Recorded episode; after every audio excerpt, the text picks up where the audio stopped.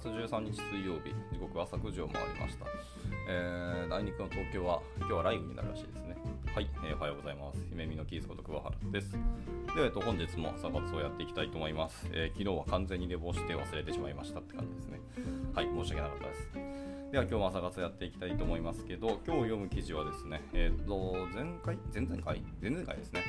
えー読んでた、えっ、と、フロントエンドウィークリー東京さんの記事2つの中から、えっ、と、あの10個の中から2つ読んだんですけど、今日はそれのまた違う2つの記事をちょっと読みたくなったので、読もうかなと思います。はい。えー、大地さんですね、おはようございます。いつもご参加ありがとうございます。で今日はですね、今日読む記事は、2つですね。えー、リエバリエーティングテクノロジーで、えーテクノロジーを再評価するときっていうのと、もう1個、えーと、フォートレードオフィス、ウェンデザイニングナビゲーションメニューズで、ナビゲーションを実装する際の4つのトレードオフについて紹介しているっていう、この2つの記事を読んでいこうかなと思っております。はい。技術の再評価ってもしかして読んだかな？なんか読んでない気がするんですけど、まあちょっと読んでいこうかなと思ってみます。では行きましょう。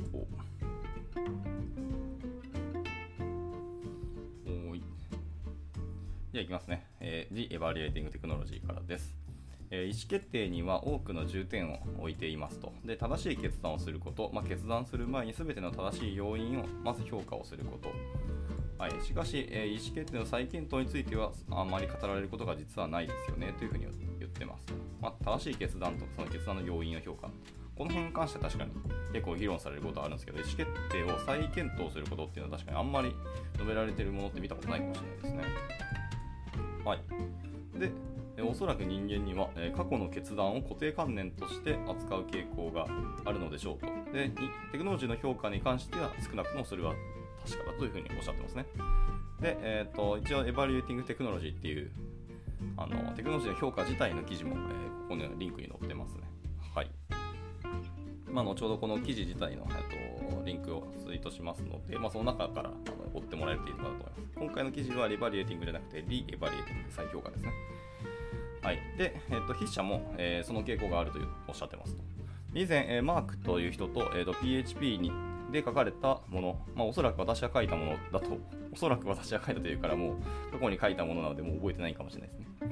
はい、について話していたときに、まあ、PHP が優れた言語ではないことは知っているけれど、点々点みたいなことを趣旨、えーのことを言ったのを覚えてるらしいですね。で、マークはそのことについて、えー正しく私を非難しましたと。はい、PHP は、えー昔は良くなかったけど、今は飛躍的に進歩した言語ですと。でしかし私の言語に対する認識はそれに合わせて更新されていなかったのです。これはいい議論ですね。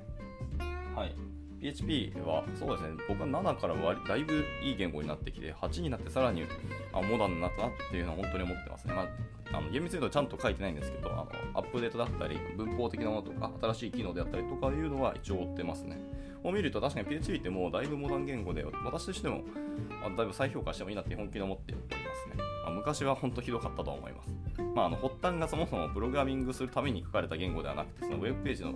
ちょっとあの動的にするというか変更を変えるためだけのものだったので、あくまで HTML をベースにそれの手伝いをするみたいな言語だったので、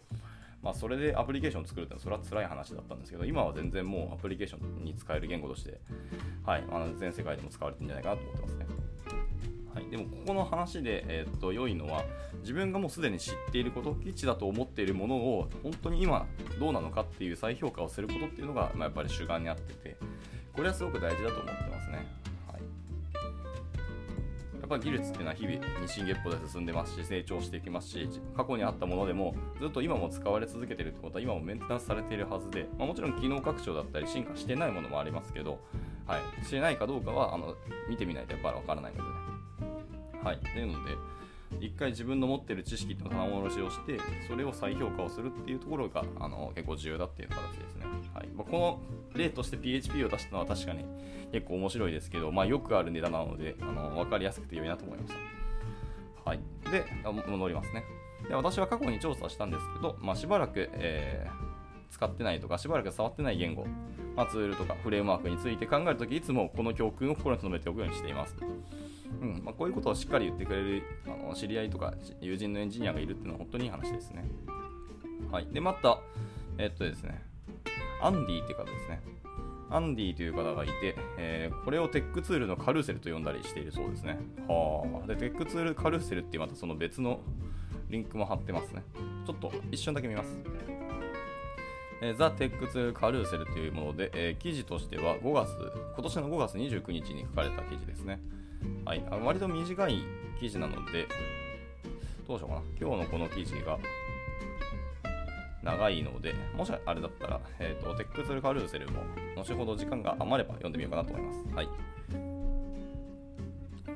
で、えっと、そのカルーセルっていうのは、そのゲーム番組で獲得できる賞品を表示するもののようなものだと言ってます。で、カルーセルっていうのは、で私や一緒に仕事をしているチームやクライアントにとって実際に使えるツールになるためには、やっぱり十分熟成されたと思うまでそこに置かれることになるのですと。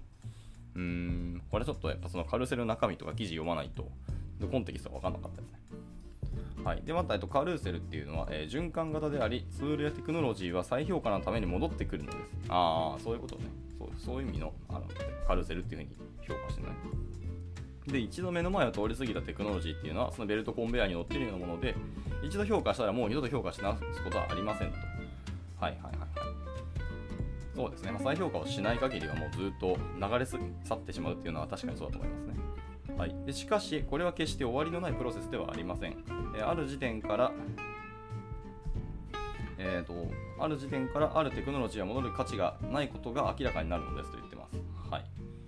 で、カルーセルに入れたままにしておいて、やっぱりダメだったということで外すこともありますから、これは本当に、え有効な戦略だなというふうに思ってるよって言ってますね。はいなるほどですね。では続いて読んでいきましょう。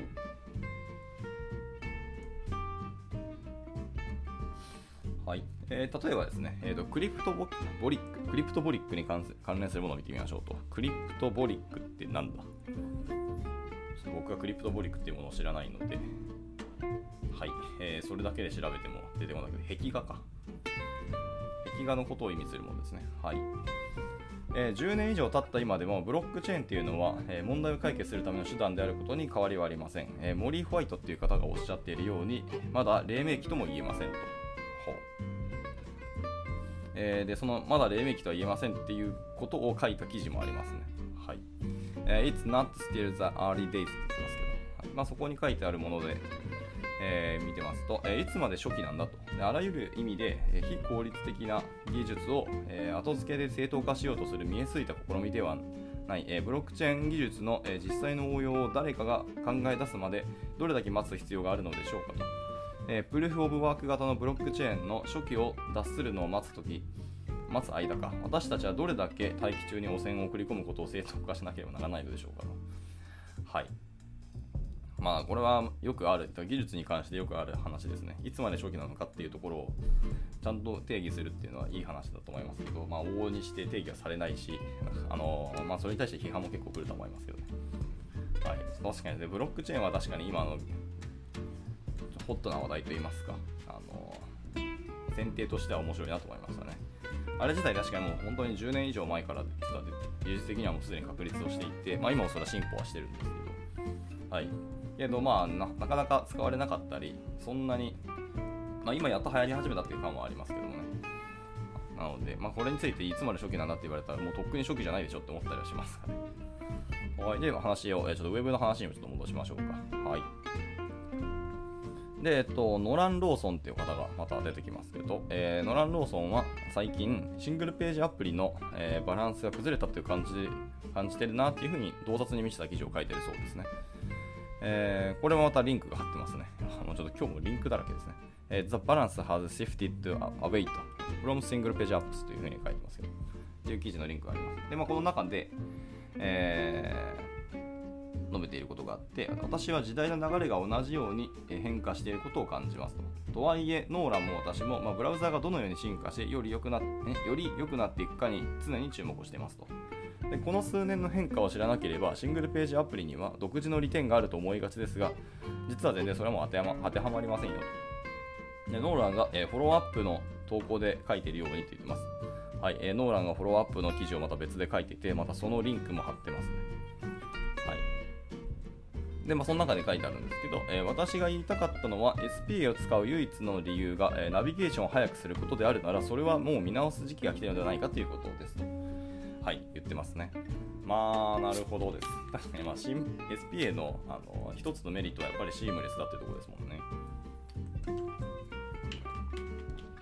はい、その画面フラッシュもしなくてよくて、まあ、ユーザー体験が良くなるっていうところが、まあ、一つの魅力といいますか、利点なんですけど、それしかないんであれば、別に SP を使う必要はもうないんじゃないかっていうのはいい話だと思いますね。割ともうあの高速化してきたりする話もありますし、なんですか改めて MP MPA による、まあ、キャッシュ戦略も全然すれば、あの SP と同等レベルのスピードなんて全然出ますからね。はい。じゃあ行きましょうかね。えっ、ー、と続きですねで。定期的な再評価が必要な技術の最も良い例っていうのは、おそらくワールドワイドウェブでしょう。つまりウェブだって言ってますね。ウェブはその、えー、存在期間中、より独自性の高い他のテクノロジーによって改善されてきたように見えますと。で、フラッシュっていうのは、ウェブよりも優れていました。うん、それはそうね。フラッシュには、まあ、ベクターグラフィックスや、まあ、スムーズなアニメーション、えー、ストリーミングビデオがありましたが、まあ、ウェブにはそのようなものがなかったのです。まあ、しかし、時が経つにつれてウェブが追いついてきましたと。フラッシュはウサギ、えー、ワールドワイドウェブはカメだったと。このウサギとカメの話題ってまさか海外でも使われてるっていうちょっと僕今初めて知ったんですけどね。このネタって世界的に鉄板なんやな。はい、面白いなと思いました。てか、もともとこの話自体が海外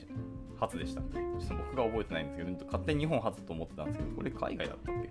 まあいいや。いや、ちょっと英語の記事でウサギとカメっていう例を僕、実は初めて見たので面白かったな。はい、余談です。で、最近の記憶では、えー、ウサギの役割はネイティブアプリが担っていますよと言ってます。ほー、ネイティブアプリが、あ、でも、ウェブの進化って結構ネイティブアプリ開発に寄ってきているっていうのは僕もずっと思ってて、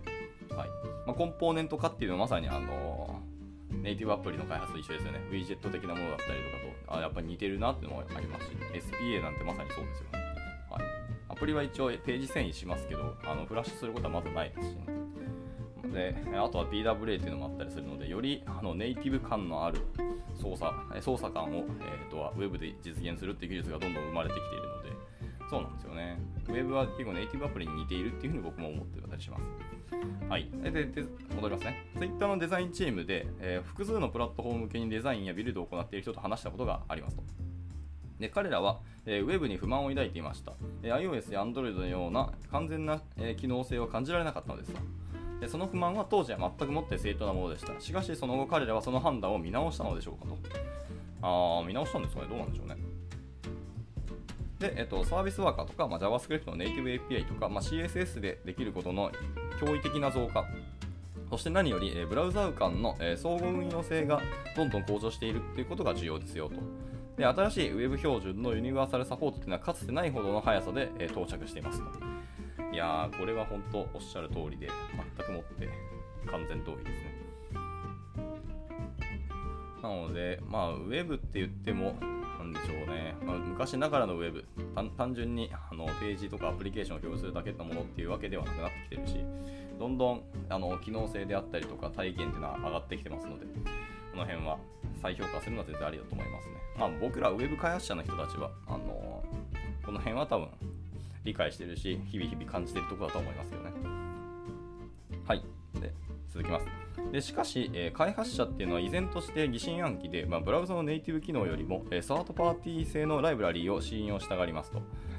うん、で彼らは過去にそれらのライブラリについて決断を下しましたと、え、ブラウザのサポート状況も過去に評価しました。でその決断を改めて見直してほしいっていうふうにこの人はおっしゃってますね。でしかし、えー、惰性あの惰性っていうのはあの言葉の通り惰性ですね。あの堕落の惰に性ですので惰性です。は非常に強い力を持っていますと。たとえそれが、え最良の選択ではないとしても、過去の決断に固執することは全てを、え再び評価し直す努力をするよりも簡単なことだと言ってます。まあそうなんですよ。再評価ってエネルギー使うんですよね。はい、あと、自分が信じていたものを意外ともう一回疑わなきゃいけなかったりするので、ちょっと怖かったりするんですよね。はい。ちょっとこんな言葉がありますと。えー、Strong Opinions Weekly Held ということで、えー、強い意見、弱い意見です。はい、私たちは前者には、え、非常に得意ですけど、後者はかなりの苦手ですというふうに言ってますね。はい。えー、ウィークリーヘルドなので、厳密に言うと弱い意見というよりも、なんか実行というか、あのアクションとかそれに近いニュアンスだと思いますけど、ね、はい、で先日、ある同僚と Web とネイティブアプリで提供されているオンラインサービスについて話していた時のことです。彼は自分の携帯電話でネイティブアプリを見せながら、これはあまりいいアプリじゃないというふうに評価しました。どうしてウェブサイトを、えースマホに追加しないのと尋ねました。うん。あのネットからやりました。ウェブサイトは遅くなるんだよと。あーで彼はこれをテストしていませんでした。で過去に携帯電話で、えーまあ、くだらないウェブサイトを扱ってきたことで、彼はウェブはネイティブアプリよりも本質的には悪いというふうに考えるようになりましたと。まあね、しかも遅くなるんだよっていうところがその悪くなるっていう本質的なあの評価ポイントだったらしいので、これも結構ね、見直すのは全然ありだと思いますね。はいまあ、この特定のサービスで行っていたことは、そのネイティブの機能を必要するものではなかったにもかかわらず、この人は、ま、ネイティブアプリよりウェブは本質的に悪いというふうに考えるようになってしまったと。でしかし、今ではそれが定説となっているそうですね。ネイティブアプリの方がウェブよりも優れているのですというふうに、まあ、定説ではなってますと。で、そして、えーどんなことしてますかと。かつてそれは真実だったでしょうと。しかし、ここしばらくはそうではありません。少なくとも技術的な観点からは現在はそうじゃないよっていうふうに言ってますね。はい、あたとえブラウザーの、えー技術がネイティブアプリと同等になったとしても、まあ、人々が以前に形成された信念を見直すように説得できない限り、まあ、それは重要ではありませんというふうに言ってます。はあ、技術的なことは簡単です。技術についての意見を見直すように仕向けるのは難しいことです。それがあの根本的に難しいと言われているところですよというふうに言って、この記事を、えー終えられてますというところですね。はい、いやー、そうなんですよね。みんなの固定観念、ステレオタイプを崩すっていうのはものすごい大変ですし、自分自身もステレオタイプを持っているとそもそもそこの観点にたどり着かないこともあったりするのでこうやって記事にしてあの一回疑ってくださいということをあの訴えてもらえるのはすごくありがたいことですね、はい、で特に一番身近であるウェブっていうところの再評価をするのは本当にありだと思います。でも言われて確かにそうですけどなんとなくウェブよりネイティブアプリの方が優れてるっていう風に感じるのは僕も思っていて、まあ、おそらくですけどぱりそのネイティブアプリはその端末の API とか、はい、ネイティブな API にアクセスできるっていうのは結構大きいんじゃないかなと思ってますね。まあ、昔はウェブアプリケーションをスマホで開いてもウェブアプリケーションからカメラを開くことができなかったんで、ねまあ、今でもできるようになってきたし、まあ、そういうツールも生まれたりしますけど、とか、まあ、ウェブからジオロケーションにアクセスできたりするようになったりとか、割とウェブの、えーっとネイティブ機能でもそこそこネイティブアプリに近いものもだいたい生まれてきたりするので、まあ、改めて再評価するのはありだと思いますね。はい。でもちろん、ネイティブアプリと、あのーウェブアプリで同等のスピードとかパフォーマンスを出せと言われると、そこはきつい話はやっぱあるんですよね。どこまで行ったって実はネイティブの方が早かったりするのは事実ですし、あのウェブアプリってそもそもあのブラウザのメモリの限界もあったりしますので、はい、難しい問題ありますけど、じゃあ全部が全部そうかというとそういうわけではなかったりするので、まあ、再評価をするのはありだと思いますし、そのブラウザのネイティブアプリの、ネイティブ API とかの機能を使って、えーとアプリケーション開発ができるんであれば、サードパーティーのあのものに頼らなくても本来良くなっているとは思ったりしますし、まあ、そこはやっぱネイティブのが良かったりするところありますよね。ブラウザに特化した機能であったりするので、まあ、それをサードパーティーの JavaScript で無理やり詰め込んだものとどっちがいいんだろうっていうのは再評価をするのは全然ありだと思います。はい。っていうところで、まあ、とてもあの知的に富んだ記事だっただったなと思いました。えー、ともう一個の、えー、と読もうと思ってた記事ですね。えー Four Trade-offs When Design Navigation Menu ですね。はい、ナビゲーションメニューを、えーデザインするときの4つのトレードオフについてってところですけど、えーめっちゃ長いので、こちらはちょっと読むの諦めます。後ほど Twitter でリン、えー、と飛ばします。えー、あの残り時間で読めそうなやつもう一個ですね。さっき言ったそう The Tech Tool Carousel ってやつですね。まあ、こっちについてちょっと僕は見てみたくなったので、すいませんが、あの変更します。で他にもそのリンク貼ってあった記事たくさんあるんですけど、えー、The Balance Has Shifted Away from SPA というところと、えー、More Thoughts on SPA ですね。はい、あさっきの記事の、えーとまあ、いわゆるアンサーブログ的なやつですね。っていうのの記事2つもありますけど、これもまあ、ちょっとツイート数多くなりますけど、まあ、あの共有します。皆さんの方で見ていただければと思いますね。じゃあ行きましょう。えー、 The Tech Tool Carousel ですね。はい、いきます。えー最近オタク仲間にカルーセルと呼んでいるものを説明したので、それについて書いてみようと思いますと。はい、まあ、オタク仲間って言ってるけど、えー翻訳がオタクって言ってるが、あ fellow nerds って言ってるんで、まあまあまあ、オタクですね、確かに。はいえー私は Web というものを初めて、あ Web というものを始めて何年も経ちますが、多くのゲームチェンジャーが現れて去っていくのを見てきましたと。まあ、それは全て非常に、えー循環的で予測可能になりま可能だというふうに言ってます。で私は自分の出す作品に対して我慢ができないほど、えー、高い基準を持っているので、まあ、犬がソーセージの列を持つ肉屋を追いかけるように まあ、外国人のこの例え話ちょっと知らなかったり理解できないものがあったりするので面白いな、はい、犬がソーセージの列を持つ、えー、肉屋を追いかけるように、まあ、新しいツールを追いかけることはそれと非常に相入れないものなんですと。はいはい、この人はそのとにかく基準が高いんですよね。自分の持ってる先に対しては本当にあのこだわりを持って高い基準を持っているので新しいツールを追いかけることとはやっぱり相入れがたいと。まあそりゃそうだよね。はい、だから定期的に新しいツールをメリーゴーランドに乗せて、えー、様子を見ることにしていますと。ああ、でもちゃんと評価はしていることですね。はい、で、メリーゴーランドって言ってるけど、えー、カルーセルのことですね。はい、でこのメリーゴーランドっていうのはゲーム観点あゲーム番組で景品が当たるようなものですと。でそのツールは私や、えー、一緒に仕事しているチーム、えー、もしくはクライアントにとって実際に使えるツールになるには十分な成熟を遂げたかと私が思うまではそこに置かれることになるんですと。はいはい、この人の中でもう使えるな、Go でしていいなって思うものまでは